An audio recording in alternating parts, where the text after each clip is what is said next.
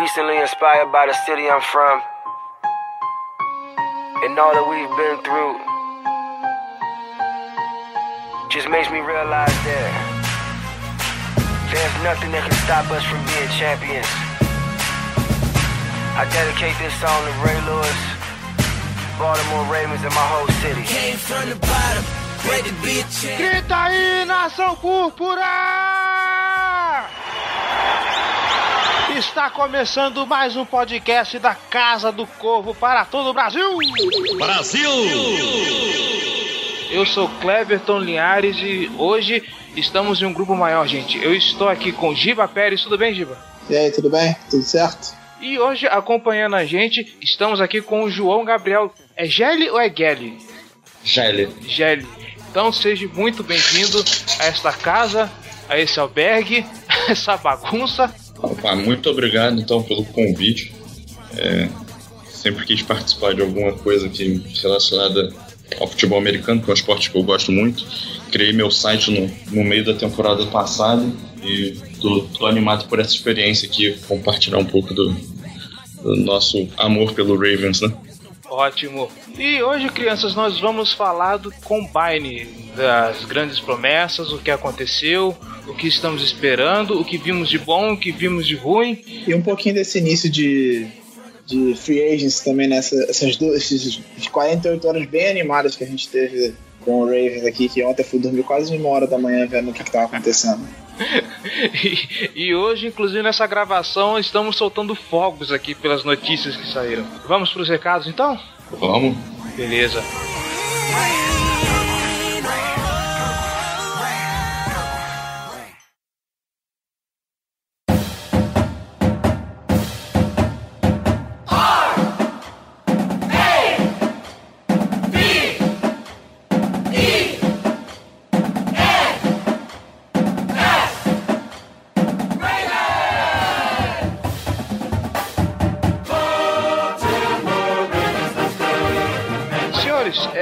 Dia oito de março, vulgo última quarta-feira, se eu não tô perdido no calendário. Acho conhecido como ontem. Ontem pra gente, isso aqui vai na segunda-feira, então... Algumas meio... pessoas podem ficar confusas. É, pra situar uma pequena você... trollada. Pra situar você, ouvinte, na linha do tempo, estamos gravando na noite de quinta-feira e esse podcast está indo ao ar na segunda. Pra gente é ontem, pra você foi quarta-feira passada. Dependendo de quando você estiver ouvindo esse podcast. E foi o Dia Internacional da Mulher, então nada mais justo que aproveitarmos esse espaço para falarmos das mulheres, das meninas que alegram o nosso dia a dia, trazendo notícias sobre futebol americano no Twitter, nas internets afora, certo? Com certeza. Mais que certo. Então fica aqui um abraço especial para as meninas do Luluzinha Clube, do N F L de Bolsa, que nessa sexta, como, estão, como esse programa vai ao ar na segunda, então elas estiveram no E S P N League com... não sei quem está apresentando... O, o N F L de Minas, as três que foram convidadas para postar na conta oficial da N F L Brasil, no dia oito. Trabalho sensacional, parabéns. Um, um agradecimento especial porque... É, vocês foram as primeiras pessoas que eu vi que tiveram um trabalho profissional fora da grande mídia, fora de, de E S P N e, e esses sites maiores, a grande mídia, que, fizer, que faziam um trabalho excelente, que faz, cobriam o futebol americano de um jeito legal, um jeito mais, um jeito mais intimista. Então, parabéns, continue com sucesso e tamo junto, certo? Certíssimo. Perfeito. E um abraço também para Luísa Correia e a Carol Garcia, que são fãs do Baltimore Ravens, então não podemos esquecer da nossa torcida. Um detalhe, eu não sei se vocês sabem, o Baltimore Ravens, eu não lembro de quando foi esse dado, acho que foi de dois mil e catorze, dois mil e quinze, alguma coisa assim. Ele foi considerado a torcida mais feminina da N F L, a torcida que tinha mais presença de mulheres. Ah, isso eu não sabia não. Pra mim é uma novidade. Eu ouvi falar disso. É, foi legal. Eu acho que foi a própria Sarah... Sarah Ellison. Sarah Ellison, que fez a, um videozinho bacana mostrando como é que é a interação da torcida com, com esse público. Foi bacana, cara. Se eu achar, vai estar tá linkado no post. Beleza. E também não vamos esquecer da família Fumble na net, né?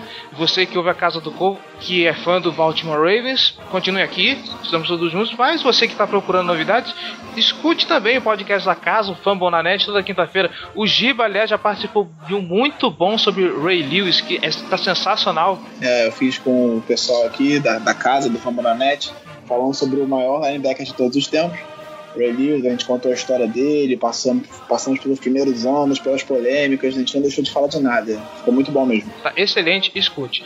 Além disso, temos também o Raiders Brasil, sobre o Oakland barra Las Vegas Raiders, eu não sei que pé que tá isso. Tem o mais novinho da casa, o Greencast, falando sobre Philadelphia Eagles, o Gold Rush falando sobre o San Francisco forty-niners, o José falando do New Orleans Saints, o Colts Brasil falando de Indianápolis, e tem o pessoal do Black L B R também. É aquele pessoal que a gente não gosta muito de falar. Inclusive, é, eu agora, mais cedo, eu tuitei, né? Gente, esquecemos de pedir esse favor, mas se der tempo ainda, mandem perguntas no Twitter, porque a gente vai gravar daqui a pouco. Aí me aparece esses energúmenos com a pergunta deles: vocês gostam de nós? A gente pode começar a responder essa pergunta. Não. É simples, não. Não. Ah, é. Não, mas o pessoal do Black, El- do Black Yellow é legal. Não gostamos do time de vocês, mas vocês são legais. Os senhores têm algum recado também pra dar? Pra falar? É só um beijo pra minha mãe e pra minha Xuxa. Um beijo pro papai, pra mamãe e pra vocês. Então vamos lá, vamos pros e-mails e comentários. Nós tivemos dois comentários bem simples no site, no Fumble na net. Eu tenho um sério problema pra falar Fumble na net. Se eu, se eu, na hora que eu falo, sai um produto da Danone. Vamos lá, o comentário do Gomes Júnior. É, cara, tem dislexia, não é possível. Comentário do Gomes Júnior. Aê, um podcast dos Ravens. Parabéns pelo cast. Achei super maneiro o ritmo e o nível da discussão e como levam o tema pelo tempo. Eu tenho que falar que muito aqui é mérito do Giba, que eu já falei pra vocês, eu sou o torcedor curioso, o especialista é ele. O especialista é forte, né? Eu sou só viciado, digamos. Ah, você tá mais, você tem mais tempo de casa do que eu, pelo menos isso. Não, eu só fico o dia inteiro lendo sobre o Baltimore, né? Como que acontece. Alguma coisa eu tinha que saber.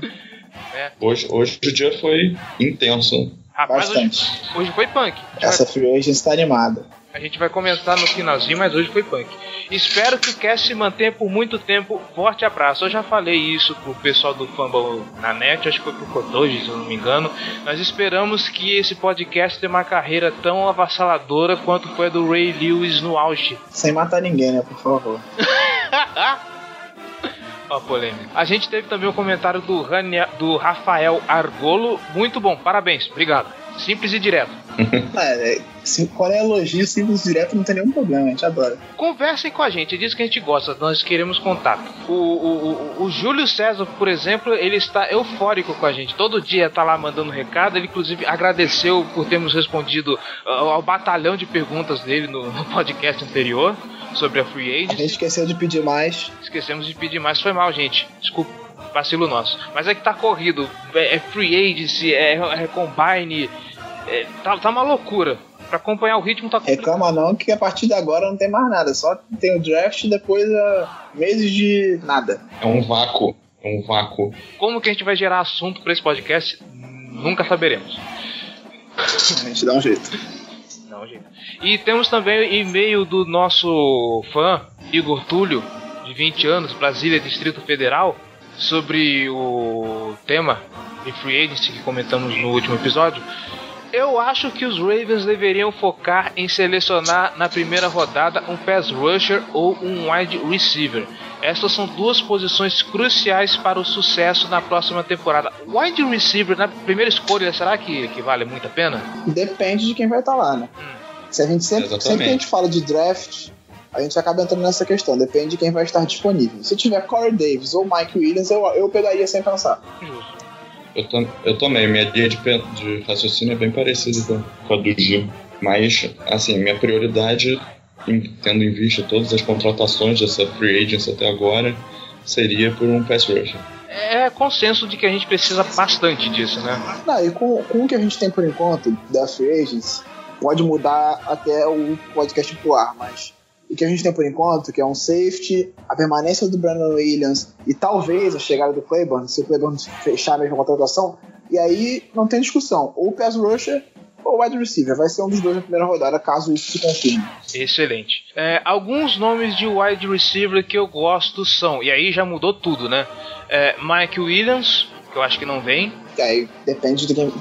Acredito que ele vai sair antes. Eu acredito que o Davis e o Mike Williams vão sair antes do Baltimore, mas com a situação do Eagles, tudo pode acontecer agora, né? Já não duvido mais que sobe. É, Corey Davis e John Ross do draft. John Ross eu acho também que não vem, porque tá muito valorizado depois do que ele fez no Combine, então acho que sobre. O John Ross, eu acho que o Gelli tem até uma opinião parecida com a minha, eu, eu prefiro não pegar ele.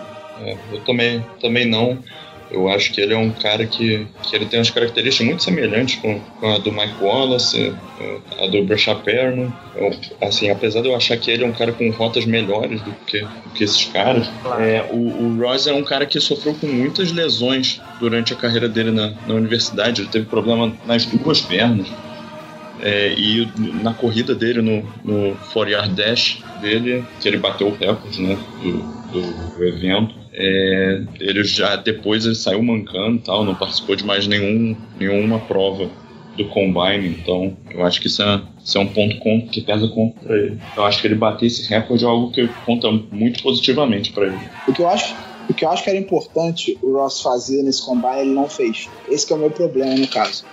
Era muito importante ele fazer as atividades específicas da posição, não que elas signifiquem tanta coisa assim, porque o cara tá desmarcado, ele tá sozinho, então, tipo, mas você vê como é que são as rotas dele, se elas são bem desenhadas, se ele tem mãos firmes, isso era importante ver nele, porque rápido a gente já sabia que ele era. Ele chegou pro Combine já como um cara cotado pra chegar perto da marca, ele foi lá e bateu, beleza, é legal. Só que o mais importante dele a gente não viu, a gente não sabe se ele é um cara confiável.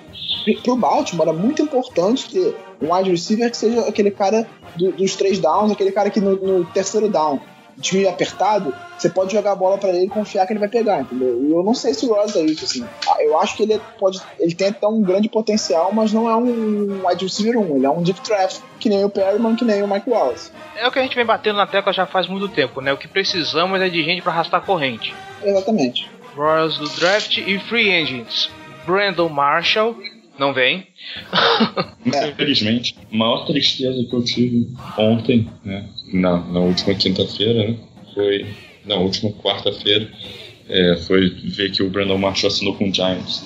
Nossa, eu tava muito pilhado, eu tava acreditando que ele vinha pros Ravens. Achava que era uma contratação que faria muito sentido.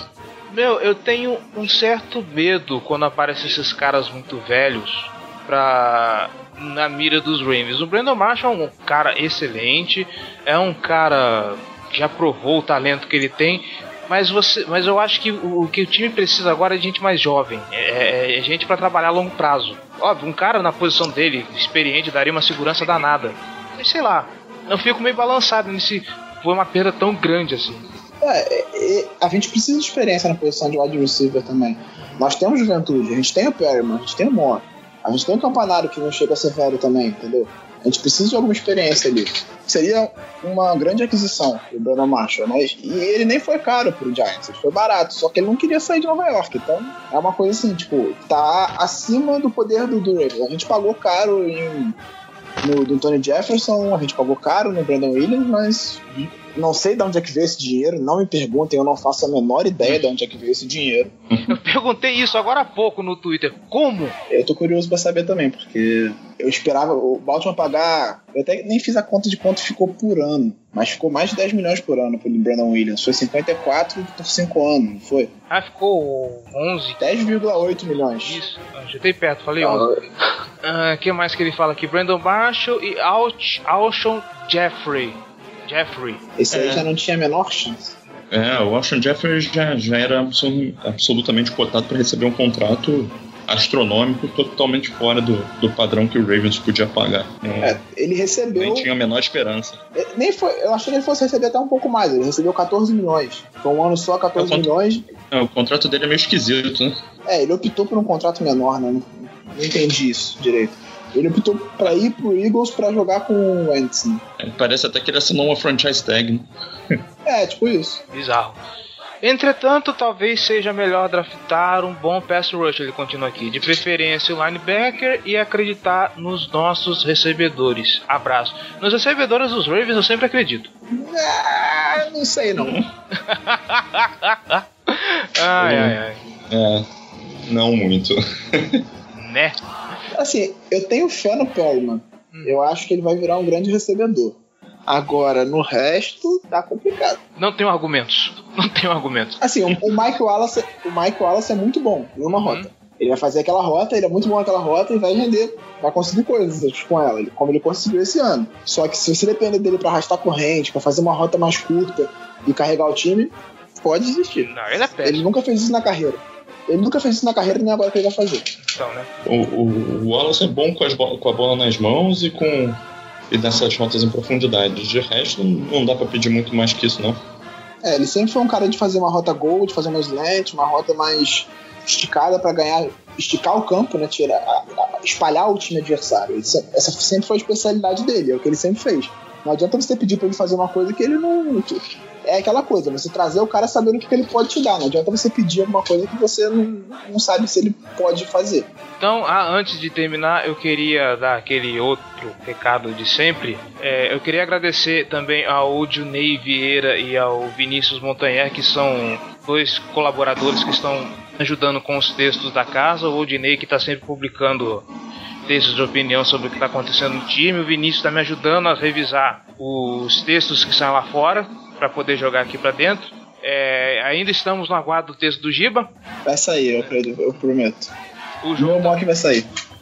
O João também está convidado a postar. Sinta-se convidado. Sempre que você tiver algo para falar, a casa está aberta. Opa, vamos, vamos combinar isso aí. Demorou. E é isso aí, meninos. Você, torcida dos Ravens, eu sei que vocês estão nos escutando. Colaborem com a Casa do Corvo. A gente agradece. E vamos para a pauta. Vamos lá.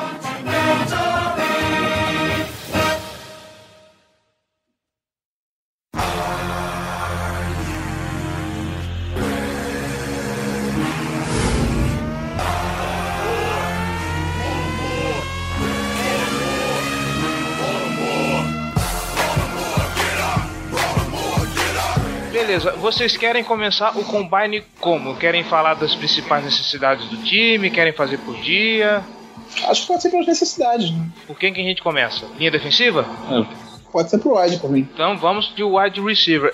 É, assim, é, eu vou ser honesto. Eu não vi tantas coisas tão impressionantes assim no, no, no, no Combine. Eu peguei o John Ross aqui, mas o John Ross, como a gente já falou, a gente já tem quinhentos dentro do, do, do roster com as características dele. Ele é um cara bom de, de, de, de rotas longas, é um cara que... eu tava vendo o tape dele hoje. Ele é um cara que ele sabe se desvencilhar bem da marcação. Só que a gente não tem... É, a gente já tem um bocado de gente dentro do elenco que sabe fazer esse tipo de rota longa. Pelo que eu vi no Combine, não tem assim de cabeça... que me veio à memória alguém assim, nossa, esse cara é perfeito pros Ravens porque não temos um cara desse. Eu lembro de ter comentado alguma coisa também no Twitter contigo, você passou alguns nomes, só que pesquisar o tape me fugiu. É, o, o Rosa a gente até falou, e você falou que ele consegue se desvencilhar bem na marcação, é o mesmo caso do Perriman. O Perriman é bom nisso também, se você for ver. O problema dele é que é um pouco de falta de concentração, assim. As bolas mais fáceis ele soltou... ele começava a pensar em correr antes de segurar a bola, e aí acabava soltando a bola. Eu até falei isso no nosso piloto aqui. Mas se você for ver, no jogo contra o Redskins, ele estava marcado pelo Josh Norman, ele quase queimou o Josh Norman duas vezes. É. Uma vez ele dropou a bola, a outra ele botou o pé fora do campo. Mas ele estava queimando o Josh Norman, entendeu? Ele tem, ele tem potencial, então eu acho que isso não é um problema. Alguém falou, inclusive, do, do, do John Ross ir para Baltimore. Além desse argumento que a gente comentou, e o, o João salientou bem, esse cara eu acho que ele corre o risco até de ser um novo um Mike Campanaro, de ele entrar pro jogo e lesionar. Esse cara tem um histórico muito grande de lesão. Assim que ele estourou o recorde, ele levou a mão na costa e falei, ferrou. Esse cara aí não... É, ele machucou a panturrilha. Assim, isso, mesmo, a panturrilha. Assim que ele, que ele quebrou o recorde. Então, é mais um motivo, assim... Você já tem um, um wide receiver que foi escolhido na primeira rodada que não conseguiu render porque se machucou várias vezes. Você vai draftar um cara que machuca, assim, é complicado, né?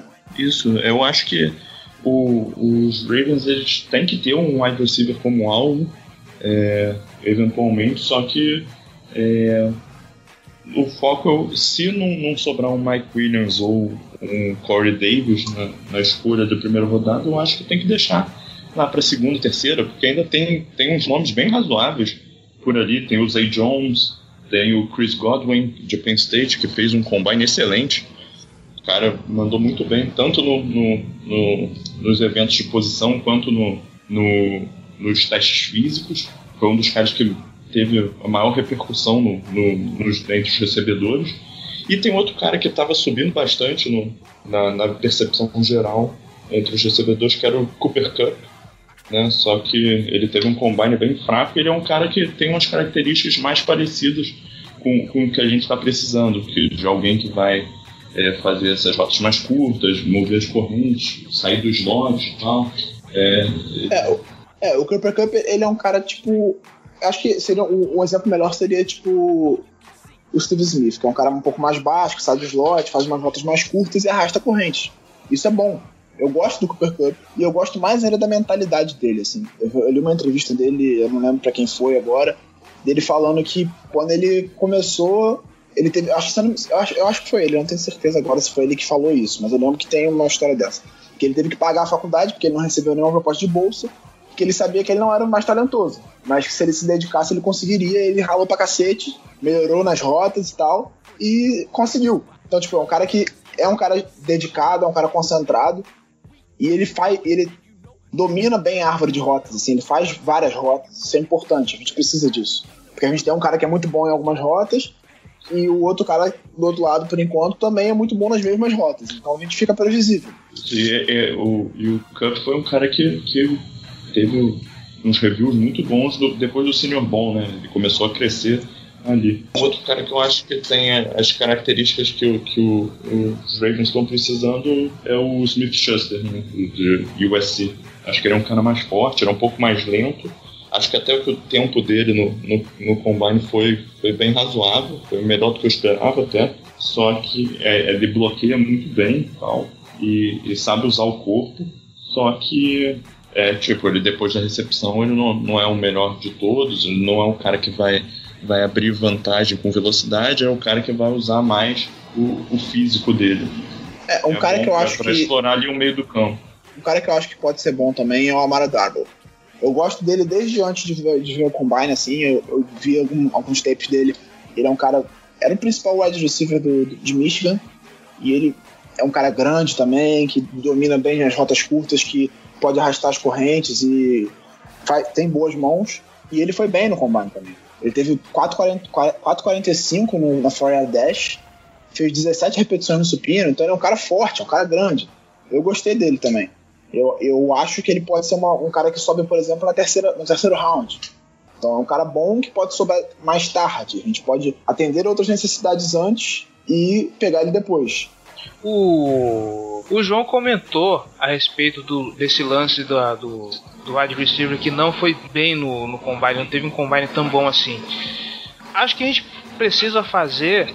aqui um, prestar um serviço de utilidade pública para quem está escutando. Primeiro eu quero começar com uma crítica com que a N F L faz, que é dar um destaque exagerado ao tiro de quarenta jardas. Eu até entendo o fator espetáculo quando você está transmitindo isso ao vivo. Tipo, um tiro de quarenta jardas é o, é o que mais chama a atenção mesmo, é o mais interessante. Aliás, vamos ser sinceros, o Combine ele é muito bom só para quem está fazendo análise em loco. Porque assistir mesmo uh, uh, pela N F L Now, alguma coisa assim, eu não sei vocês, mas eu acho um saco. Eu acho cansativo. É bem chatinho.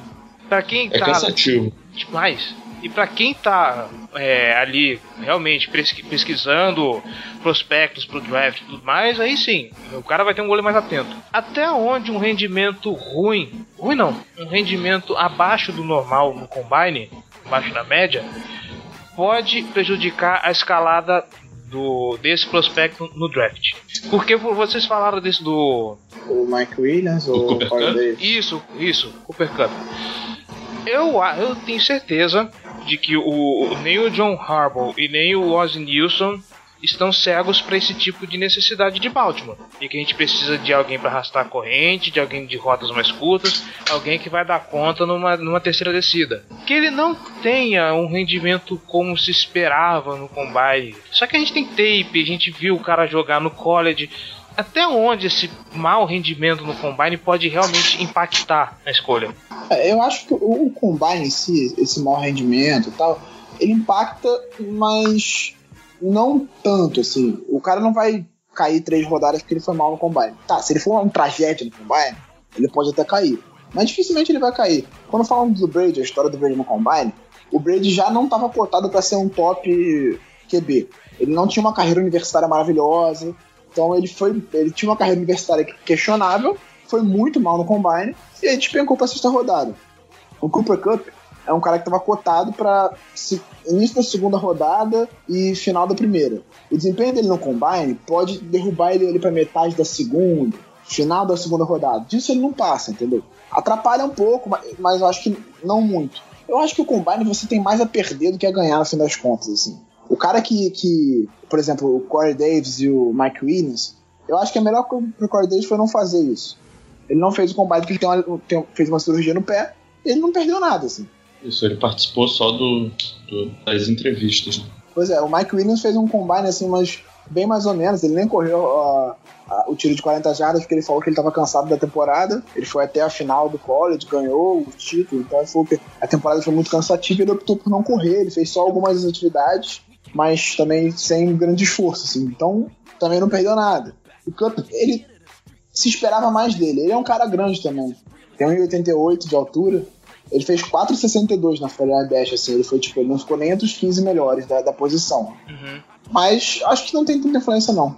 É, a minha visão sobre o Combine é que, como você falou no, no começo aí da, da sua pergunta, é, ele é muito importante para quem está lá em loco, é, para os avaliadores lá, os scouts, eles fazerem, é, observarem a movimentação do, dos jogadores na, nos drills específicos de cada posição. Acho que isso é muito importante na avaliação, mas as provas físicas em geral, elas têm, cada uma delas obviamente tem, tem o seu objetivo, para algumas posições alguma é mais relevante que a outra, é, mas eu acho que no geral a, a ideia do Combine é medir o, atleticismo, o nível de atleticismo do, do jogador, e pô, é, é uma, uma coisa que eu acho muito certa, uma frase que eu vi outro dia, eu não lembro de quem foi, de que pô, não, um, um, um, normalmente um bom atleta É, não, desculpa. Normalmente um, um cara que não é um bom atleta, ele não vai ser um bom jogador. São raros os casos de, de, de atletas ruins que vão, vão se tornar bons jogadores. Agora, é, se você olhar a média do, dos jogadores da N F L, quase todos eles são bons atletas. É, e noventa por cento dos bons jogadores são bons atletas. Então é tipo é uma correlação é, forte que, que existe. E, inclusive, existem diversos tipos de estudos que, que usam é, os resultados do, dos prospectos do, durante o Combine e os Pro Days para avaliar esse nível atlético dele, comparar esses jogadores que estão tentando entrar na N F L é, com, com os caras que já estão jogando com, profissionalmente. Acho que, que a ideia é mais ter, ter esse tipo de comparativo. Eu acho que, por exemplo, um cara que pode cair bem pelo que fez no Combine é o T-Stable. T-Stable era tido como um dos melhores corners college que estava indo pro draft. Ele falou que era o melhor atleta da, da classe, independente de posição. Fez um draft bem, bem ruim. E provavelmente ele vai cair para a segunda rodada. É, eu só queria salientar que jogadores no, na mão do Bill Belichick não contam, tá? Aquele cara é um bruxo. É um feiticeiro, então o jogador na mão do Bill Belichick não serve de parâmetro.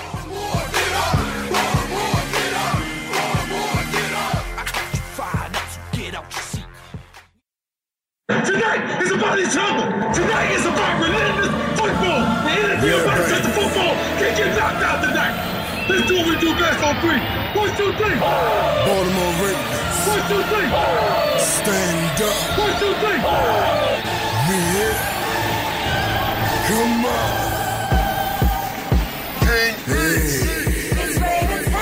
Eu queria passar para os safeties, porque os safeties ele, ele tá me incomodando. Eu não vi o Combine na segunda, então eu, eu, a internet não ajudou, eu não consegui conectar com nada. Então eu queria ver, saber de vocês quais os nomes que, que podem cair na nossa mão, Quem se destacou?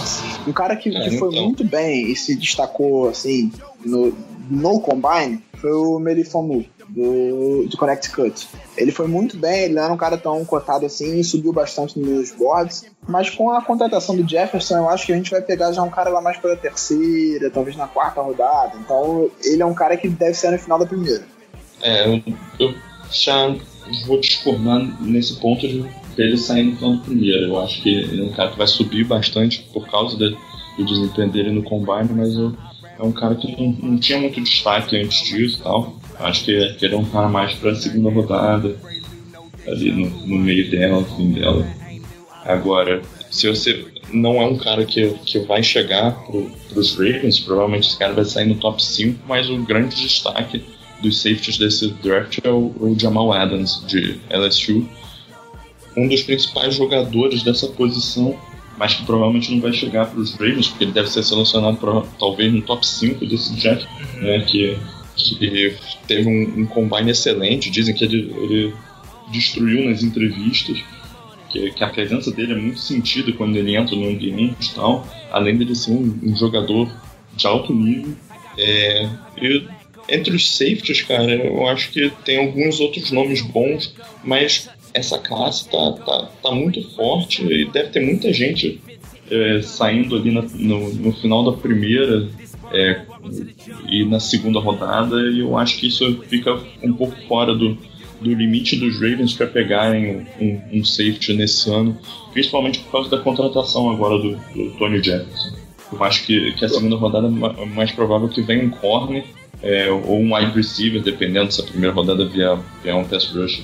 Será que essa contratação não, também não já foi de caso pensado? É tanta gente boa que talvez não sobre alguém tão bom assim para os Ravens no draft, então já vamos contratar no mercado? Não, a ideia é, você tem muitas necessidades no time. Assim. Você precisa de um você precisa de um right tackle, você precisa de um center, você precisa de um wide receiver, você precisa de um corner, você precisa de um safety. Você não vai conseguir repor todas essas, essas, essas necessidades com titulares no draft. A não ser que você seja um gênio do draft, você não vai conseguir pegar até a quinta rodada, por exemplo, e pegar titulares em todas essas posições. Então, algumas delas você tem que procurar na Free Agents. Então, você conseguiu resolver o problema do safety. Agora você tem uma das melhores duplas de safety da liga. Vai pegar, talvez, se, se conseguir fechar com o Clayborne, você vai ter um, um corner para rotação e pode pegar um outro para ser titular já direto. Então, contar com o Clayborne, o Clayborne como titular e pegar mais um para desenvolver. E aí você já, já resolveu dois problemas. Então, são menos problemas que você resolver no draft. E aí você já tem escolhas mais certas para isso. Você tá me dando muita esperança, cara. Faz isso comigo, não. É, eu acho que o trabalho no, nas Free Agents, por enquanto, foi muito perfeito. Assim. Uhum. A gente contratou um, o melhor safety da, da, da Free Agents de novo, pelo segundo ano seguido. A gente conseguiu ficar com o Brandon Williams, que era o melhor jogador disponível do Ravens. A gente conseguiu segurar ele. Foi caro? Foi, mas os jogadores bons são caros, não adianta. Então, o trabalho, por enquanto, tá muito perfeito. O Woodhead é o meio que uma incógnita, tá voltando de uma lesão grave, não sei como é que ele vai estar. Tá. Então, é, acho que, por que enquanto, o trabalho tá perfeito. Sim, mas ele tá voltando de uma lesão muito grave, assim, sim, então tem que certo. ver como que ele vai voltar. Um cara que eu tô curioso pra ver como é que vai ser na posição de safety é o Desmond King. Ele jogou de corner na faculdade inteira e era tido como um dos melhores corners da, da, do, do país. Só que a, na avaliação, tanto física como técnica dele durante, na reta final, já perceberam que ele não conseguiria ser um corner em alto nível na N F L. E aí ele vai mudar para a posição de safety. Ele é pequeno para ser corner. Pois é, ele é pequeno, ele não é tão ágil assim, tão, tão rápido para ser corner. Então tem que ver como que ele vai ser, como é que vai ser essa transição que ele vai fazer. É, tem um cara que eu gosto muito que é o Buda Baker, né, de Washington. É, acho que ele é um, um playmaker de alto nível, mas ele também deve sair no, no, fim da, no fim da primeira rodada, começo da segunda. Mas aí um nome mais interessante que pode acabar sobrando para os Ravens pode ser o Eddie Jackson, que é da, de Alabama, que tem fama de, de fazer, de produzir grandes jogadores de defesa. É a, a universidade do, do Ozzie, né, que ele gosta de trazer jogadores de, de Alabama. É, e, pô, eu acho que ele é um cara... O Eddie Jackson é um, é um cara que sofreu com lesões no ano passado. Aí ele perdeu alguns jogos, só que ele também é, já foi é, o M V P defensivo da final é, anterior do, do, do college football na, na vitória de Alabama contra Clemson. Então é um cara que já provou que, que consegue jogar quando, quando é necessário, que joga bem num, num nível mais alto. Então, eu acho que é, que é um, um, um cara interessante ali que tá passando um pouco por baixo do radar. É, perguntinha de noob. Ah, essa mudança de cornerback para safety, para alguém que não é tão ágil, será que ela não é muito perigosa? Lembrando que o safety, ele basicamente ele vai buscar o último homem que passa da linha de defesa. É o mesmo caso do Lardarius Webb na temporada passada. Ele, ele era um corner muito bom por algum tempo. Se você for ver até o Madden, acho que o Madden de dois mil e quinze, ele era... O overall dele era noventa e três, noventa e cinco. Um corner muito bom da liga. É e, e esse ele é começou o a ficar velho. Método mais óbvio, né, de avaliar. Sim. É, é o método mais fácil, né? É... Ele começou a ficar velho, começou a perder velocidade e sofreu caiu lesão, de produção. Né? É, teve lesões e tal. E aí, ano passado, ele decidiu trocar de posição, voltar. Ele era corner no college, se eu não me engano. E ele decidiu voltar. Ele era safety no corner, no, no college, desculpa. E ele decidiu voltar a ser safety. Ele passou por um período de adaptação que no começo da temporada ele foi mal. Sofreu um pouco ali no começo da temporada. Sim. Mas no, na reta final, ali, nos últimos jogos, ele estava jogando bem já. Ele estava reacostumado com a posição. Então, é, é uma coisa assim, é uma, é uma incógnita. Você precisa saber como é que o cara vai se adaptar àquela nova posição, que ele precisa, como safety, ele precisa fazer leituras melhores, ele precisa antecipar a jogada. Então, é, é diferente, assim. É por isso que eu falo que o King vai, vai... Eu não sei como ele vai conseguir fazer essa adaptação e talvez ele sobre mais, mais pra frente no draft por causa disso. Obrigado. O, o Daniel Jeremiah, né, que é um do, dos especialistas do draft da, da N F L ponto com, eu lembro de, de ter lido uma vez ele falando que velocidade em linha reta é, ela é muito importante na posição de corner. É, é a única posição que, que efetivamente o, o cara tem que ter uma velocidade acima da média. Eu acho que, que o, os números do, do Desmond King eles são, eles são bons, mas o tamanho dele não, não deixa ele jogar é, nessa posição no nível da N F L. Ele provavelmente vai sofrer com, com, com wide receivers que forem mais, mais fortes, tentarem se, é, abrir espaço usando, usando as mãos e tal. É, na, na linha de scrimmage também ele vai ter dificuldade. É, E aí, na hora de fazer essa transição para safety, cara, eu não acho que, que velocidade é o atributo mais importante de todos. Eu acho que essa questão que o Giba falou de antecipação, é, a capacidade de leitura das jogadas, isso, isso é bem, bem chave.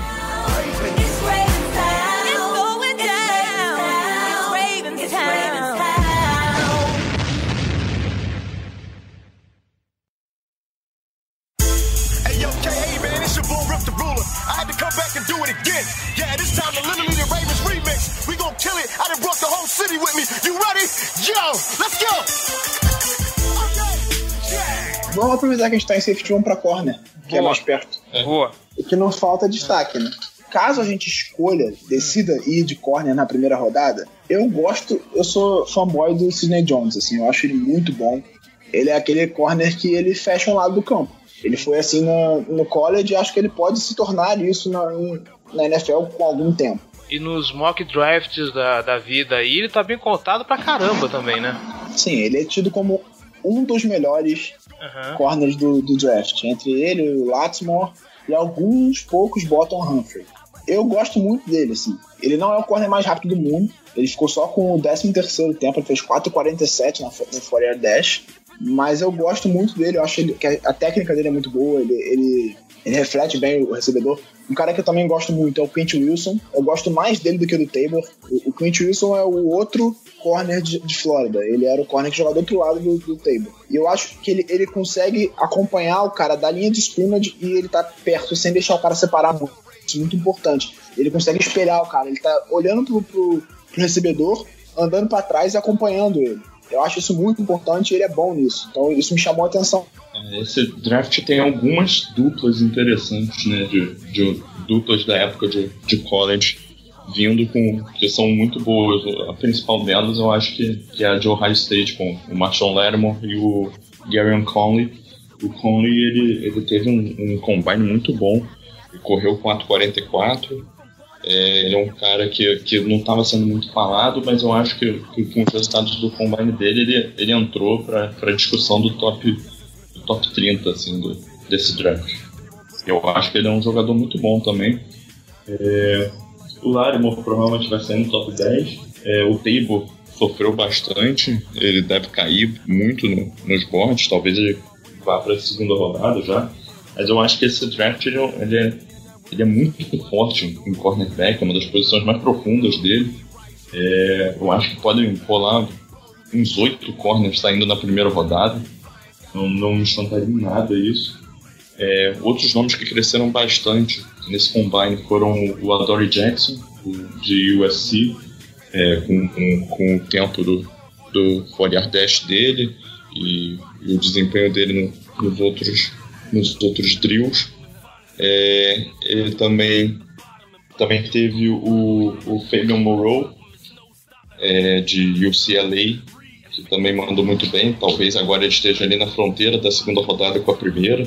E outro que também tá, tá por aí é o Kevin King, que é o outro corner de Washington, que fazia a dupla com, com o Sidney Jones também. É, tem, existe um, um sistema de, de ranking de capacidade atlética a partir de, desses resultados do Combine, que se chama Spark. Ele, esse, esse ranking colocou o Kevin King em, em habilidade atlética entre os noventa e nove por cento melhores atletas na posição de cornerback na N F L. Então, com isso aí já, já dá para ter uma noção de que o, o, o cara mandou muito bem e provavelmente a, a, a cotação dele deve crescer bastante. Quem eu lembro da N F L ter falado bastante também durante os testes foi o Marlon Humphrey do, de, de Clemson. Eu só não sei se esse... Alabama. Já... Alabama. Alabama, Alabama. Ah, desculpa. Desculpa, Alabama. Eu só não sei se ele seria uma peça que caberia no, no, em Baltimore, né? Ah, na primeira rodada... ele perfeitamente pode ser escolhido, assim. ele, é, ele, ele é um dos cotados pro Baltimore escolher, assim, vi bastante bastante não, porque cada um bota uma coisa, mas eu, ele foi um dos nomes que eu vi aparecer no mock draft no Ravens.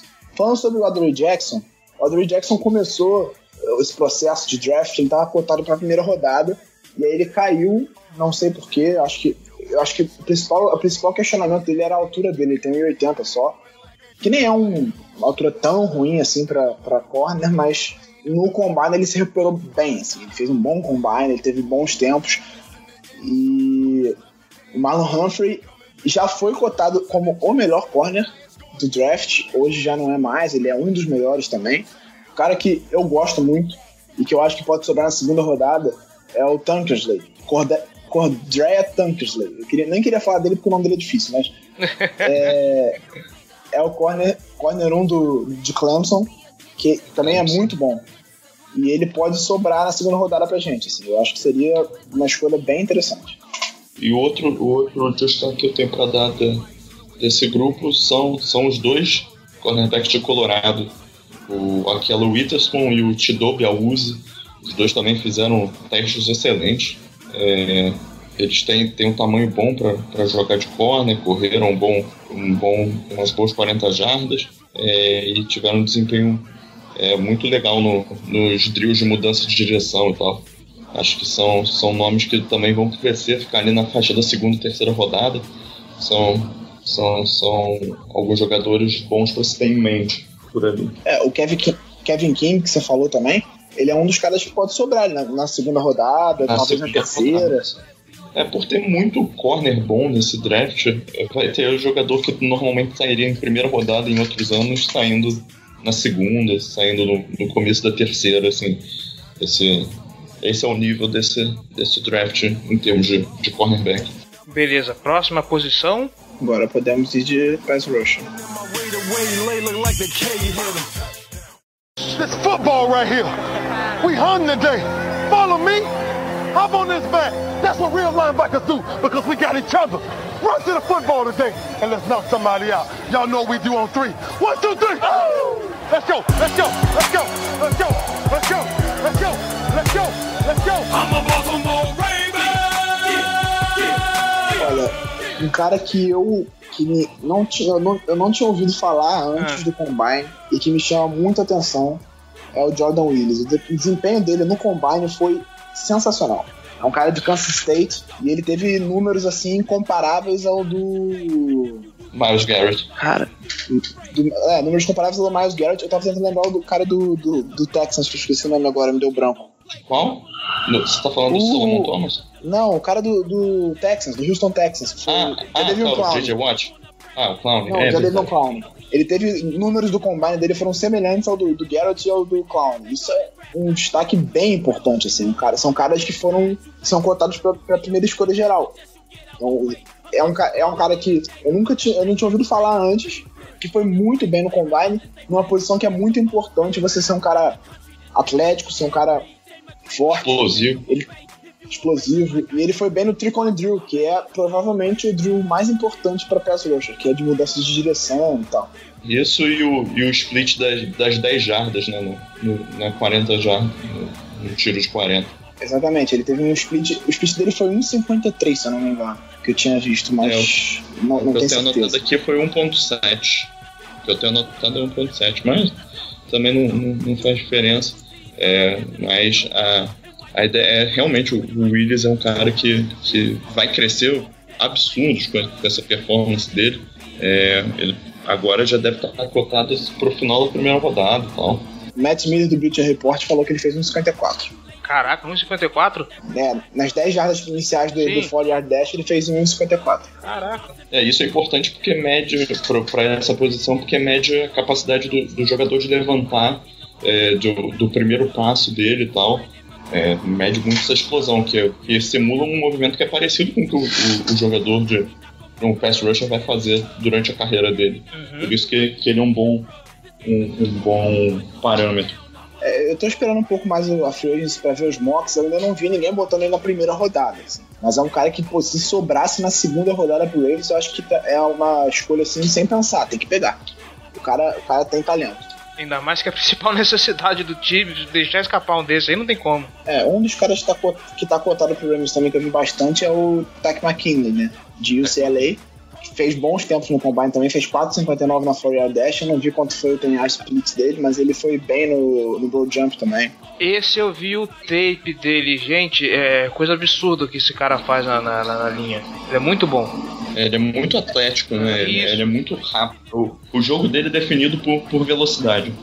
É, ele não é um cara que, que ainda tem, tem muitos, é, muita técnica bem definida e tal. O trabalho dele com as mãos ainda pode melhorar, mas, mas ele em, em velocidade ele é um cara que, que talvez seja parecido com, com o Vic Beasley do, do Falcons, que acabou liderando, né, a, a N F L em sacks na última temporada. Foram dois que eu destaquei, inclusive, que eu vi o tape hoje. Foi ele e o, o Myles Garrett também. É, o Myles Garrett está fora do mundo. É, ele, né? Infelizmente, né? Mas... Infe- e, e, e o Myles Garrett, ele só vai ser problema pra gente, né? Ah, é? É, exatamente. A gente vai enfrentar ele duas vezes por ano, né? Ah, verdade. Ele vai ser um pesadelo pra vida do, do Ron Stanley. Duas vezes por ano ele vai encontrar esse cidadão na frente dele. Que merda, hein? Sabia não? É. Outros nomes interessantes ali na primeira rodada que podem cair para a faixa do, dos Ravens é, tem o Taco Charlton, né, de Michigan. O, o John Harbaugh, na, na entrevista dele do, do Combine, ele falou que ele comentou sobre a, a vantagem que ele tem ao analisar os jogadores de, de Michigan, né, porque o, o irmão dele, né, o Jim, ele é o técnico de lá, então o cara pode passar a conexão de irmãos aí, pode passar informações privilegiadas, detalhes bons sobre ele. É, o isso Charlton, se ele não guarda ele tem... mágoa, né? Eu não ganho Super Bowl por causa de você. é, mas... É, o Charlton, ele tem... ele só não tá mais bem posicionado no, no, nos rankings, né, do, desse draft, porque... É, muita gente vê ele com, com alguns problemas de, de, tra- de trabalho mesmo. Ele não é a pessoa mais dedicada no, nos treinos e tal. Ele não, não, as pessoas que estão envolvidas lá com, com ele mais, mais, a pé, mais a fundo, perto dele, é, dizem que ele não, não é o cara que se esforça muito é, na musculação, por exemplo. Não é um cara que, que se dá muito trabalho é, nesse aspecto. que é algo importante, né, pro, pro desenvolvimento dele, mas ele é um cara que, que ele tá cotado ali pra, pra fronteira do top dez, mas também já vi alguns mocks botando ele caindo ali pros Ravens, então, pra região que os Ravens vão, vão fazer a seleção dele, então é um nome é, que não... vale a pena saber quem é. Ele não é o cara mais atlético do mundo, ele fez quatro vírgula noventa e dois no, no Flying Dash, ele fez só vinte e cinco repetições no, no Bench Press, mas ele é muito... ele tem uma técnica boa, assim, e ele tem produção no college. Então é um cara que, que certamente o, o John Harbaugh sabe quem é, sabe, conhece já, tem boas informações dele, já conversou com o Jim, provavelmente, e que pode, pode aparecer, ele é um dos caras que pode pintar na primeira rodada pra gente. É, e um cara que eu, que eu tenho um pouco de receio é o Tim Williams, de Alabama. Eu acho que ele é um cara que, que começou muito bem no, no processo, ele estava cotado para sair no meio da primeira rodada, mas ele cada vez mais está tá caindo. É, muita gente é, questiona é, a saúde dele, né, que ele, ele vai, vai sofrer algumas, já sofreu algumas cirurgias, né, já perdeu alguns jogos, é, e também tem problemas extra-campo de... de com a lei mesmo, é, mas ele é um cara bem explosivo, é, e também ele é um pouco, um pouco ele tem que encorpar um pouco para jogar no, no nível da, da N F L, eu acho. É, o Tim Williams, eu acho que o maior problema dele é fora do campo, assim, não é nem em campo. Em campo eu acho que ele só precisa, talvez, refinar um pouco a técnica dele e ser um cara mais atlético, treinar um pouco mais, dedicar, mas os problemas dele fora de campo preocupam demais, assim, um cara que tem... Porque quando você, você vê, o Baltimore ano passado passou o Laremy Tunsil também por causa daquela história do vídeo da maconha. E o Bissett falou depois, cara, quando você vê, você vê o que ele foi, você sabe o que ele vai ser. Então o cara que tem problemas extra-campo, assim, é, é um risco muito grande de se pegar na primeira rodada. Eu não pegaria o Tim Williams na primeira rodada. Essa frase quer dizer que John Mixon vem aí? Não, quer dizer que o Mixon não vem aí, né? Mixon, Mixon é um grande desperdício de talento.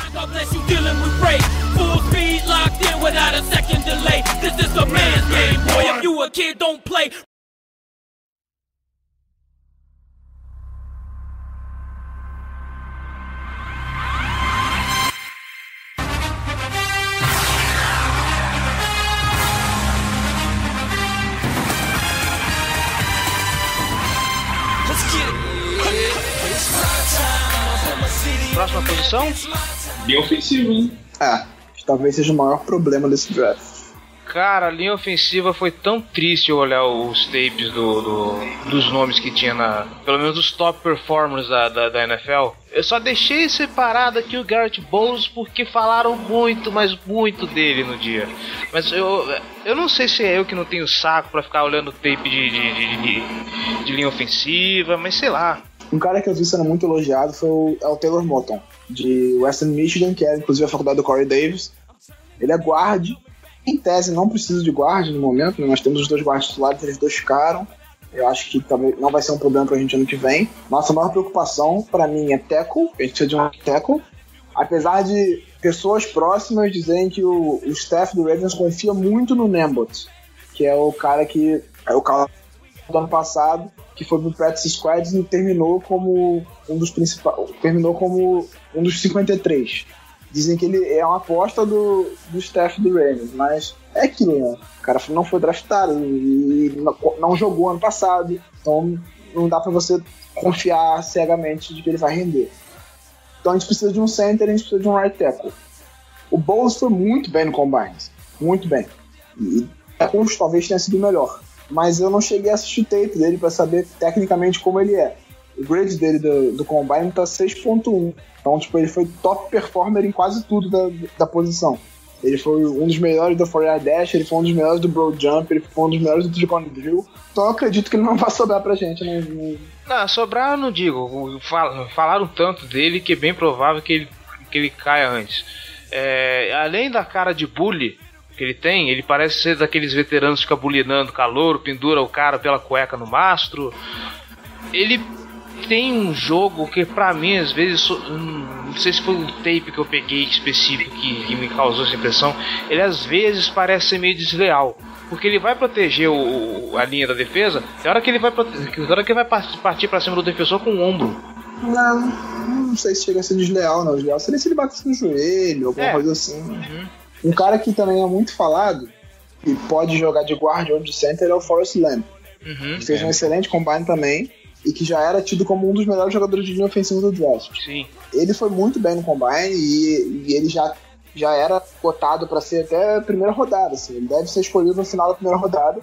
Eu gostaria de ter o Forrest Lamp como center, mas eu acho improvável que a gente pegue ele, assim, porque ele não deve sobrar na segunda rodada, a gente não tem, e seria um reach muito grande pegar ele na primeira. Exatamente. E na décima sexta escolha ele seria escolhido muito cedo, e na quadragésima oitava, que eu acho que é a nossa do segundo round, se não me engano, é a quadragésima oitava, seria muito tarde. Então... é um cara que tá, tá mais no, no alcance, talvez seja o Ethan Pochett, né, que era o center de L S U, que é um cara que está ali na faixa da segunda e terceira rodada, também fez um, um bom combine, é, mas tá, deve ser dos caras que não, não deve subir muito, a não ser que do meio do nada todos os, os, os jogadores de linha ofensiva comecem a sair do, do board, e aí sobra só ele ali, mas, mas eu acho que ele é um cara que, que é possível que caia para os Ravens ali numa segunda e terceira rodada. É, o Pulsit eu acho que ele deve sobrar na terceira rodada, assim. Não é nenhuma, não seria nenhuma, nenhum absurdo ele estar tá disponível na terceira rodada, considerando que a gente já tem duas picks na terceira rodada. A gente pode pegar ele, pode pegar uma outra pessoa. Mas como center, eu gosto mais do Elflein, que é o center de Ohio State, do que dele, assim. Apesar do, do desempenho do Elflein não ter sido nenhuma maravilha no combine, eu acho que ele, tecnicamente, ele é um center mais pronto do que o, do que o Post para nível de N F L. O combine dele foi, eu diria... que não ter ido bem foi uma, um eufemismo. O combate dele foi bem ruim, assim. Ele fez cinco e trinta e dois, que por um tempo, para um jogador de linha ofensiva não é nenhum absurdo, mas o, o Post, por exemplo, fez cinco e quinze no, no Fire Dash. Mas ele fez só vinte e duas repetições no supino. Para um jogador de linha ofensiva isso é ruim, bem ruim. Um, um cara que teve uns resultados muito, muito que chamam a atenção nesse combine foi o, o Avent Collins. Só que todas as informações que falam sobre o desempenho dele no, nos drills da posição falam que ele foi um desastre. No, no, ele é muito duro, não é móvel e tal. Ele tem dificuldade para mudar de direção. Eu, eu comentei é, hora, isso, enquanto bloqueia. Eu comentei isso com o Giba no Twitter. Ele não tem mobilidade. Você vê aqui, o, os drills que você, que você precisa trocar de direção, aquele, é, eu não lembro agora o nome da prova, que o jogador precisa correr de lado e de repente ele tem que trocar de, de, do lado que ele tá. Meu, ele, ele tem um raciocínio muito lento para isso. É, ele teve, teve ele correu as quarenta jardas em quatro e oitenta e um, que é, acho que se, se minha memória não tá falando, é o terceiro melhor tempo não, da história tô... para um... Ah, sim, da história. No, nesse Combine foi o melhor? Não, nesse foi o melhor. Esse foi o melhor. É o terceiro melhor da história por um jogador de linha ofensivo. Eu consigo lembrar agora do, do, do Lane Johnson, que agora é o right tackle do, dos Eagles, que ele fez menos que isso. O outro não sei quem foi, mas eu lembro de ter visto essa estatística. Teve o Armstead, que fez quatro e um. Ah, ter, o Terron Armstead, isso. Foi, foi ali que o Armstead entrou, né? Ele, ele subiu bastante no draft com, com o combine dele também. E agora é um bom left tackle no, nos Saints. É, ele fez um baita combine. Ele fez trinta e quatro vírgula cinco polegadas no, no salto vertical também. É, ele foi selecionado no fim da segunda rodada, se não me engano, ou começo da terceira. Foi alguma coisa ali. O, o que pesa também na no, no questão do, do Collins é que ele, ele só fez bench press e forearm dash também, do, dos, dos físicos, assim. Então você vê, ele não, fez, ele não fez nenhum drill de troca de direção, os drills de posição ele não foi tão bem, e foi bem correr reto e levantar peso. Sim. Mas nem na posição ele é bom. Eu tava vendo o tape pois dele é, hoje mais cedo. Cara, é, o, o defensive end deixa o cara no chinelo. Não, não passa segurança na linha ofensiva. É, pois é, e nos drills de, de linha ofensiva que ele fez durante o combate ele não foi bem. Ele pode desistir. Ele, de linha ofensiva, acho que era isso que eu tinha que falar. É um, é um draft muito fraco em termos de jogadores para de, dos bloqueios.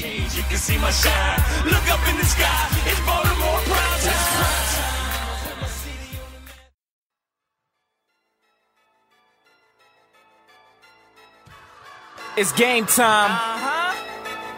The Kid Gowie. Yeah. Ravens Nation. Hey, all we know is purple and black. You right. And if you're not a Ravens fan, welcome. Welcome to Baltimore, Maryland. M and T Bank Stadium. É, linebackers. É, o principal destaque dos linebackers foi o, o Hassan Reddick de Temple. O cara fez... fez é, Um, um combine muito bom, é, to, todos os principais analistas eles botaram ele como um cara que, que vai crescer bastante no, nos boards. Ele é um cara que deve sair ali na, na segunda metade da primeira rodada, deve ser o, o segundo linebacker a sair. E ele é um cara que, é. que na universidade ele jogou como pass rusher também, então é um cara que, que consegue fazer uma função híbrida, mas que a maior parte do, dos scouts vê ele mais como um cara jogando pelo meio mesmo. Nos últimos, nos últimos mocks que saíram logo depois do Combine, eu vi ele cotado pra sair antes do Raven. Vi ele top dez, assim. A Sam Eric saiu antes do Foster, inclusive, que teve problema de relacionamento lá, acabou não fazendo Combine. Já não era esperado que ele fosse fazer todos os exercícios, mas ele foi expulso antes do Combine, então isso pegou meio mal pra ele. Foi o problema com o médico? É, que ele mandou o famoso... Você sabe quem eu sou? Ai, ai. Ele discutiu com um funcionário do hospital... Foi expulso do Combine, não fez nada e tal, e aí pegou meio mal. E ele já tinha fama de ter problemas de relacionamento com os companheiros na universidade. Então, o cara que já tem essa fama e acontece isso, sim, pegou meio mal. Então, em alguns mocks, ele, o, o Reddick de, de Temple tá sendo cotado pra sair antes do Foster. E é, um, acho pouco provável. É, pois é. Um linebacker que eu gosto, assim, tipo, mas que não vai vir pro Ravens certamente, a não ser que aconteça o que eu tava até falando com o G L ontem, é o T J Watt. Ele é um cara que é um pass rusher, um linebacker pass rusher, ele é um outside linebacker que, que é bom em pegar o Q B. Só que a gente tem uma escolha que é muito cedo pra pegar ele, e ele provavelmente não sobra na segunda rodada. Então, pra gente pegar ele, o que teria, teria que acontecer? O que eu gostaria que acontecesse, de fato, a gente trocasse pra baixo, pegasse mais uma escolha na segunda rodada e escolhesse ele. Isso seria, pra mim, assim, o melhor dos mundos. Só que eu acho difícil a gente conseguir uma escolha de segunda rodada, assim, tão fácil. Ainda mais com a nossa escolha sendo no, no meio da primeira rodada. É, se fosse uma escolha de top bastante. dez... Eu não sei vocês, Aí mas é, é, essas escolhas exatamente no meio do, do draft, eu acho uma posição tão incômoda. Ah, eu acho que é pra ficar no final, né? Não, você ficar no final, você, você ainda tem a noção de que se você, eu não preciso mexer tanto no time. Se você tá no começo, você, é, você consegue escolhas melhores no começo. Você ficar no meio, cara, é uma situação tão inconveniente que... É, eu não tô bem o suficiente pra pegar aquele cara top dez e eu ainda, mas eu corro o risco de aquele cara que seria bom pro meu time não sobrar na segunda rodada. É, é, é o draft, na verdade o draft todo é assim, né? Porque tipo, o cara que tá no início ele fala, pô, eu tenho caras muito bons pra pegar aqui, mas eu tenho muitas necessidades e aí quem que eu pego? É, o draft é assim. E o cara que tá no final ele tem poucas necessidades, mas eu não sei se o cara que, o cara que se encaixa mais no, no meu time vai, vai dar certo. Sim. Então é... É aquilo, né? Um, um outro é. nome que caiu nas graças do, do, da N F L também foi o Jabril Peppers, mas o Jabril Peppers ele deve cair lá pro final da primeira rodada, né? Eu vi num, num, num mock que ele provavelmente sairia pra Atlanta Falcons, alguma coisa assim. É, e ele não, não é um cara que vai jogar efetivamente de linebacker, ele é um cara que é, que é mais um híbrido. Uhum. Ele, ele provavelmente no, no, nas jogadas normais ele vai, vai jogar ali no, de safety. É, e em algumas outras situações de níquel ou de, no dime ele pode passar para uma posição de linebacker e tal. É, ele fez o, o combine, os testes físicos do combine com um grupo de linebackers, mas depois ele voltou no, no dia seguinte para fazer com, com os defensive backs. Ele fez o, os drills de posição para os scouts. É, ele é um cara que sinceramente eu tenho receios. Eu acho que ele é um bom atleta, só que essa é um cara que, que faz muitas coisas diferentes, mas ele não é ótimo fazendo nada, sabe? Então é, eu sou adepto eu... dessa teoria de quem faz tudo acaba não fazendo nada bem. Ele não é específico, né? Ele, faz, ele sabe fazer um monte de coisinha, mas nada, ele não consegue ser brilhante em uma posição só. Sabe aquele jogador que joga de la... no futebol? Aquele jogador que joga de lateral esquerdo, lateral direito, meio campo, atacante e tal? Ele nunca é bom em nada disso. Ele, tipo, uhum. ele faz. Ele tapa buraco, mas ele não é. Ele não se destaca em nada disso. É tipo isso. E ele teve muito, muitos problemas para conseguir turnovers também, na, na faculdade. Ele teve poucas interceptações, pouco fumble. Ele teve uma interceptação em toda a carreira universitária dele. Que isso? Sim. Ele, ele é um cara que ganhou notoriedade justamente pela versatilidade dele. Ele é um cara que, que um coordenador defensivo um pouco mais criativo vai poder usar ele de, de, de algumas maneiras diferentes e tal. Ele pode ser uma peça interessante, mas eu acho ele muito... Eu, eu particularmente, eu acho arriscado postar nele no primeiro rodado. Acho que, é, que tem, tem opções mais interessantes. É, inclusive, tem, tem alguns nomes que eu, que eu acho legais. Aí, é, na primeira rodada também tem o cotado do Jarrad Davis e o Zach Cunningham. Davis é de, de Flórida, se eu não me engano. E o, e o Cunningham de Vanderbilt. Mas... os nomes que eu gosto são, são o Alex Anzalone, que eu acho que, que é um cara que sofreu com lesões, mas eu acho que ele é um, um bom jogador, que deve sair nas rodadas do meio, que eu acho que é um, fica mais acessível para os Ravens selecionarem o linebacker, porque o linebacker acabou virando uma necessidade depois da aposentadoria do Zach Orr.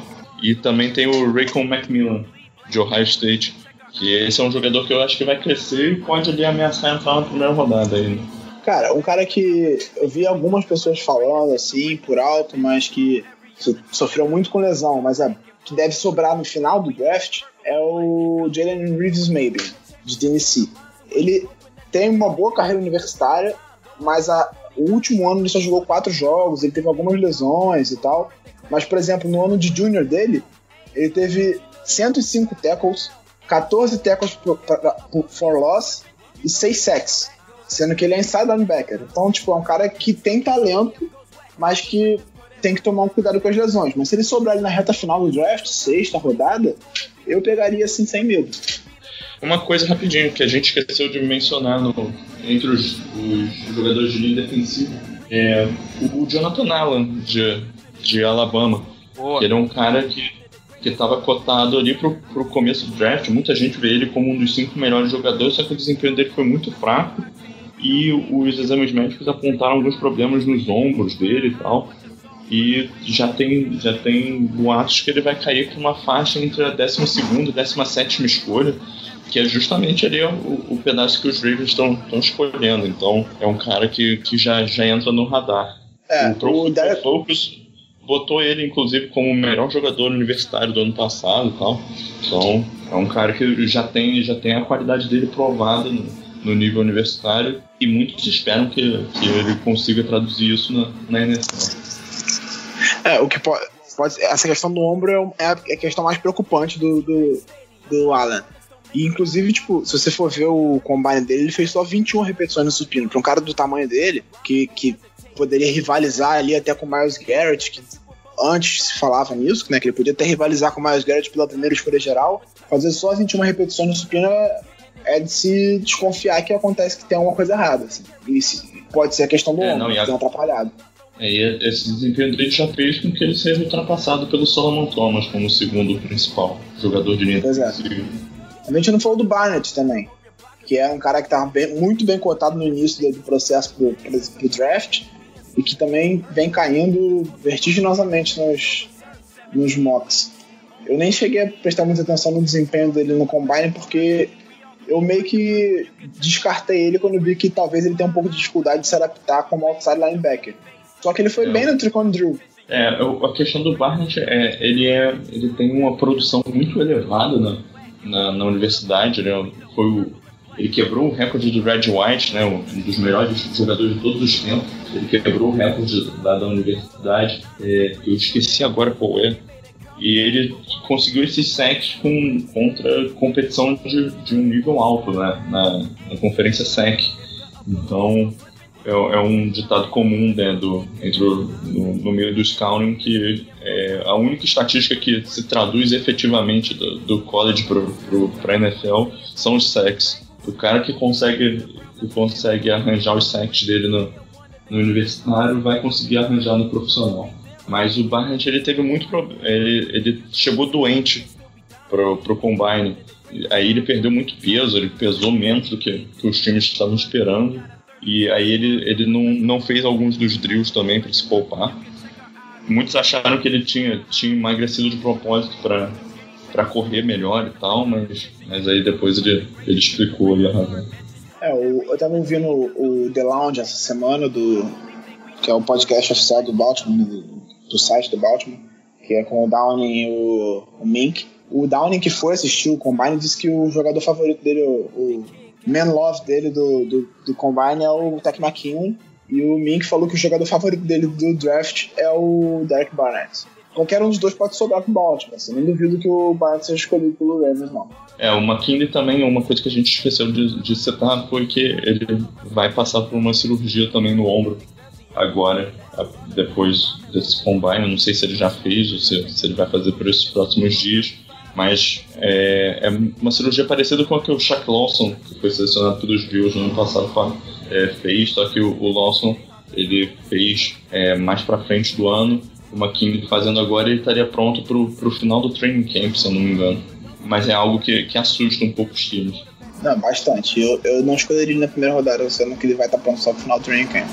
O melhor que ele seja, assim. É uma preocupação. Porque o, o Dummerville, por exemplo, ano passado, ele fez uma cirurgia depois do final da temporada no pé, e a expectativa é que ele tivesse pronto pro início do training camp. Ele só voltou na semana onze. Que isso? Ele teve uma complicação, acho, na cirurgia, ele teve que refazer e tal, e ele acabou perdendo muito tempo e não, não conseguiu voltar. Então, sempre é um pé atrás essa questão. Mas aí, então, eu acabei com as minhas considerações do, do Combine, do draft. Se você quiser passar para essa pergunta aí que você tinha separado. Ah, tá. Antes eu queria que vocês me ajudassem aqui com outra perguntinha de noob. Eu não sei se vocês lembram da prova de, do wide receiver Cone Drill. Eu lembro... do... Ah, gente, como é que é o nome do rapaz lá do Esporte Interativo? Pedro Pinto? Isso, Pedro Pinto. Eu lembro dele morrendo de horrores no, no, nessa prova, porque os wide receivers, na hora de fazer a trajetória, você segue dois cones retos, aí tem a, tem a rota para a esquerda para depois poder sair do campo. Os wide receivers, na hora de fazer essa prova, eles estavam encurtando essa virada. Eles estavam quase que seguindo em linha reta para sair pelo campo. E eu não entendi... Sim, o... eu tava quase tendo filho também. Eu não entendi... Por que diabos os wide receivers estavam fazendo esse encurtamento de rota? Era pra tentar pegar a bola? Cara, é, é, eu acho que é mais um, uma mania do que outra coisa. Essa é uma das avaliações que fazem. Como Sim. é que o cara corre a rota, entendeu? E aí, esse é um erro de rota, assim. O cara tá encurtando, ele não tá fazendo a rota inteira. E aí, o, o, o Q B, é importante que ele faça a rota certa, porque o Q B sabe onde, onde vai encontrar ele na hora certa. Uhum. E aí, o cara tá encurtando a rota, ele tá errado. É um erro técnico, entendeu? Então, isso incomoda bastante. É, eu fiquei incomodado porque, poxa, se você tem uma rota pronta, é, pro quarterback fica mais fácil, porque ele sabe onde o wide receiver vai estar colocado, fica fácil de lançar a bola. E o pessoal tava encurtando a bola, não sei se era preocupação do wide receiver de pegar a bola, de, de, de, de medo de fazer a rota completa e chegar lá no final e não conseguir, não conseguir recep, recepcionar. Eu fiquei, eu fiquei meio escandalizado também. Por que diabos fazer isso? Eu acho que é mais isso. Uma questão meio... O cara realmente tá acostumado a fazer assim, então... Ele, que feio. Ele faz errado mesmo. É, a maior parte do, dos recebedores que vêm do, do universitário, eles têm problemas para correr as rotas mesmo. São, a maior parte deles não é exigido de, de fazer, fazer toda a árvore de rotas no, no, no sistema que eles jogam. Então... acabam não desenvolvendo a fundo essa, essa vertente do jogo.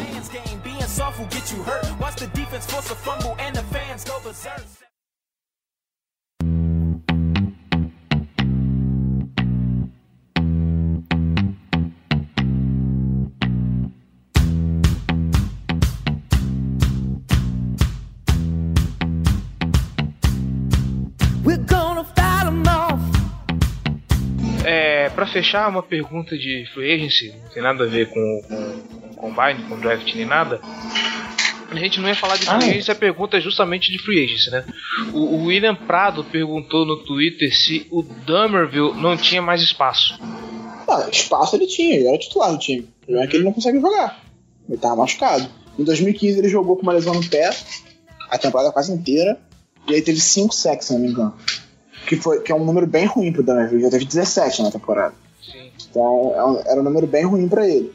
E aí no final tava sendo o Suggs, ele tava mais marcado, ele tinha mais gente em cima dele, preocupado, tava dobrando a marcação nele porque não tinha o Suggs do outro lado e tal. E aí ele fez uma operação, justificou ainda que tava jogando com uma lesão no pé. Aí no final da temporada ele fez uma cirurgia, e a expectativa é que ele, foi o que eu falei agora há pouco. A expectativa era que ele voltasse já no início do training camp. Ele teve uma complicação, não conseguiu voltar, teve que fazer cirurgia de novo e só conseguiu voltar naquele jogo contra o Bengals. E ele voltou como titular. Ele foi titular nos últimos jogos. Ele voltou no primeiro jogo contra o Bengals. Ele foi titular nos últimos jogos e conseguiu, acho que foram dois sacks. Foram dois strip sacks que ele teve. Então, a produção dele foi baixa, assim. Eu não duvido que ele volte, não. É capaz dele voltar é, ainda essa temporada. Deixou... Sim, verdade. Eles mencionaram isso. Acho que o Ozzy que falou que se o Dummerville, quando quiser voltar, a casa tá aberta pra ele. Pois é. Então é capaz que ele volte ainda essa temporada. Ele teve três sacks. Ano passado, dois strip sacks e um sack normal. É... Então, em, três an... em dois anos, duas temporadas, ele fez nove sacks. Na temporada anterior, ele fez dezessete. Não. Na outra, ele fez nove e meio. Ele era um corte necessário por causa da situação do cap do time para conseguir as inovações e contratações que, que queriam fazer. E ele é um cara que com, com um salário alto, que, que ia liberar um, um espaço legal no, na folha. É, ele abriu seis milhões de dólares. É, é um cara que já tá ficando mais velho e tal. E provavelmente dá para trazer ele de volta com um contrato muito mais razoável. Exatamente. Foi um dos cortes que abriram para poder trazer o Brandon Williams para cá, né? É, continuar com o Brandon Williams, né? É. Ele tá com trinta e três anos já. Eu acho que vai chegar na temporada. Não, ele já fez trinta e três esse ano. Uhum. Então, e do outro lado você tem o Suggs com trinta e dois. Os dois já têm um histórico de lesões recentes, já perderam bastante jogos, é, e, e já com a idade mais avançada, já, já tá chegando no fim da carreira dos dois. Pois é, o Suggs tem trinta e quatro anos, vai fazer trinta e cinco esse ano ainda. Então, você precisa renovar ali. Você tem um cara que tem um, um, cap, hit, um cap hit de oito milhões de, de dólares, que tem um cap save em caso de corte de seis. Você precisa. Tem que cortar esse cara, não existe ficar com ele. Assim, por melhor que ele seja, ele já não estava tendo temporadas que fizessem jus a isso, então eu acho, eu acho que foi um corte entendível, assim, e esperado. Eu diria que foi um corte esperado. Inclusive foi um dos cortes que na, na semana passada eu falei que provavelmente iriam acontecer. Sim, o facão do Giba se tornando realidade, hein? Cuidado. Sim, é. Tá faltando gente ainda. É. Você tinha, você tinha falado três, tinha falado ele, tinha falado o, o Dennis Pita, talvez. Só que o Dennis Pita, acho que se é, comentou que esperar até julho, junho, né? É, não, ele pode ser designado como um corte pós-junho. Uhum. Já, já ser cortado agora, designado como um corte pós-junho, não entendo muito bem como é que isso funciona, pra ser sincero, mas eu acho que já pode cortar. Mas os cortes óbvios que eu falei, só um aconteceu, que foi o Kendrick Lewis. O, Ke- o Kyle Warrington e o Benjamin Watson ainda estão no elenco, por incrível que pareça. Benjamin Watson, por exemplo, se cortar ele você abre três milhões. Ele provavelmente vai...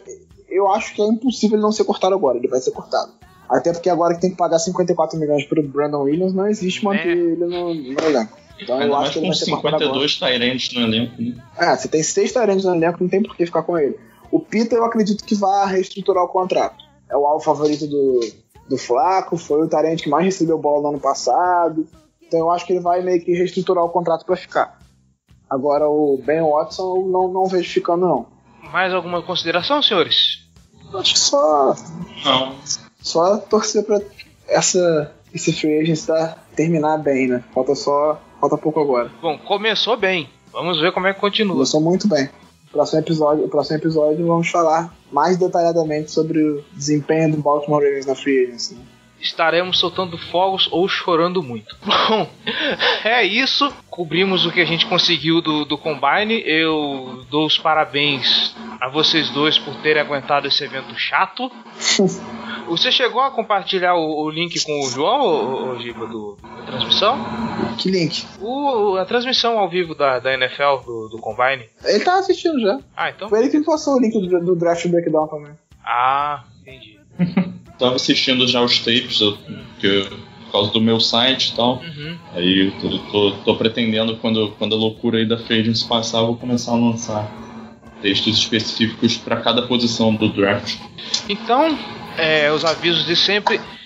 Siga a gente no Twitter, arroba Casa do Corvo, arroba, arroba B Ravensbra. João, como é que faz pra te achar nas redes sociais? É o arroba ThePlaybook Brasil. Ah, desculpa, é, eu sou, o meu site é o ThePlaybook Brasil. Você acha no Twitter como arroba ThePlaybook B R. Ótimo, os links vão estar na descrição desse episódio. É, curtam a nossa página no Facebook, Casa do Corvo B R. É, dê um page view pra gente também no nosso blog Casa do Corvo ponto blogspot ponto com ponto br. Tem uns textos bacanas lá. É, aliás, eu tenho que ressaltar aqui também os textos justamente do Ray Lewis, quando ele comentou sobre talvez a possibilidade de se tornar um coach.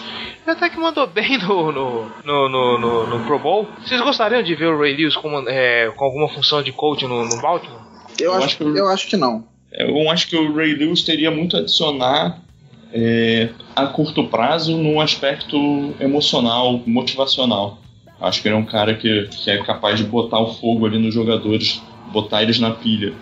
Mas, como técnico, aí eu já, já não, não sei o que dizer. Eu gostaria muito de ver o Ed Reed, no, mas ele parece que, que eu tenho os desentendimentos dele com o Harbaugh e tal. Acho que... é, o, o Reed também, ele teve, tá, como foi, parece que ele tem alguns problemas familiares agora, então ele tá querendo ficar junto com a família, ele não tá pensando muito em treinar, e disse que nem recebeu o convite do Baltimore. O que, uhum. eu, que eu tenho receio com caras assim como o Ed Reed e como o Ray Lewis é que o cara, quando ele é muito diferenciado, assim, o cara quando tem, quando ele é acima da média, ele às vezes tem um pouco de dificuldade de passar os ensinamentos aos outros, porque ele espera que as pessoas aprendam do mesmo jeito que ele. Então eu tenho um pouco de receio com caras assim se tornando coaches. Bom, e você, o que Sim. você acha? Comente aí, comente lá no texto também, vamos deixar o link na descrição.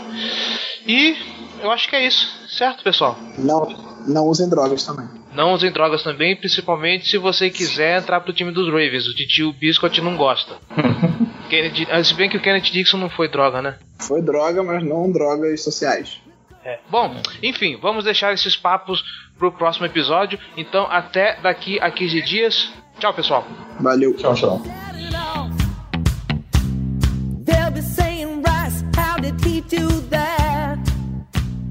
Time and people just hang their heads because